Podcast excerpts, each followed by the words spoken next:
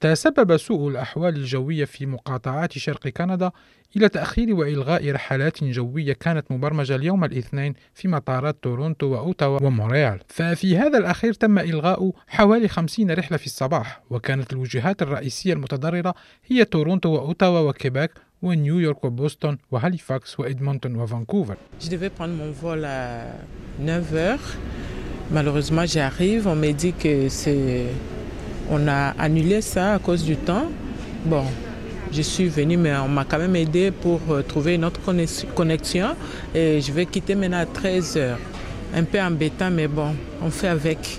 كانت رحلتي مبرمجة في الساعة 9، ولكن لسوء الحال تم إلغاؤها بسبب الظروف الجوية. قد وجدت المساعدة للعثور على رحلة أخرى، ومن المقرر أن أغادر على متن رحلة في حوالي الساعة 1. أكيد أن الأمر مزعج، لكننا نتكيف مع الظروف كما قالت إحدى المسافرات في مطار مونريال. وإن تمكنت بعض الطائرات من الإقلاع، فقد تباطأت العمليات إلى حد ما بسبب إزالة الجليد، وفقا لماري كلود ديغاني المتحدثة باسم إدارة مطار مونريال. وفي أوتاوا تم إلغاء حوالي 40 رحلة ذهابا ووصولا بسبب سوء الأحوال الجوية، ومن المحتمل أن تتحول الأمطار الجليدية إلى ثلج أو مطر في فترة ما بعد الظهر في العاصمة الكندية. وتنصح إدارة المطار المسافرين بالتحقق من حالة الرحلة قبل الذهاب إلى المطار. Pour l'instant, selon Internet, ça a l'air d'être à l'heure. Alors on se croise les doigts, mais si ça se détériore pas, ça devrait se poursuivre comme ça. Donc.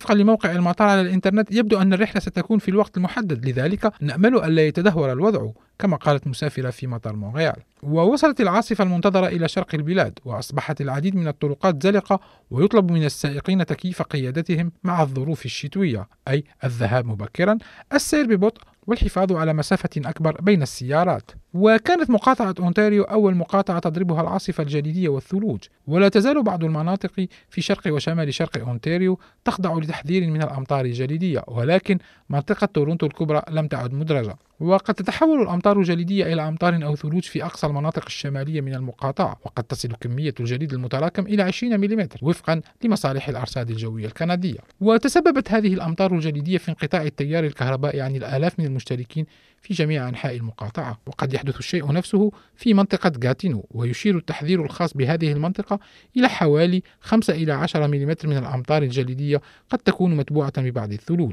وفي منطقة مونريال الكبرى بدأت الثلوج في التساقط، ومن المتوقع تراكم من 15 إلى 25 سنتيمتر بحلول مساء يوم الثلاثاء في جزء كبير من مقاطعة كيباك، أي من مونريال إلى مدينة كيباك، عبورا بمناطق لورونتيد ولانوديا ووسط كيباك وإستري وبوس. وستؤثر الرياح المعتدلة إلى القوية والثلوج على الرؤية في بعض الأحيان. وفي جزر المادلان من المتوقع أن يتراوح تراكم الثلوج بين 10 و 15 سنتيمتر، وستصل سرعة الرياح القوية إلى 80 أو حتى 90 كم في الساعة في اليوم السابق ليوم رأس السنة، أي غدا. وستكون الثلوج حاضرة في رأس السنة الجديدة في شمال كيباك ومنطقة غاسبيزي، وكذلك في نيو برانسويك ونوفا سكوشا وجزيرة الأمير إدوارد.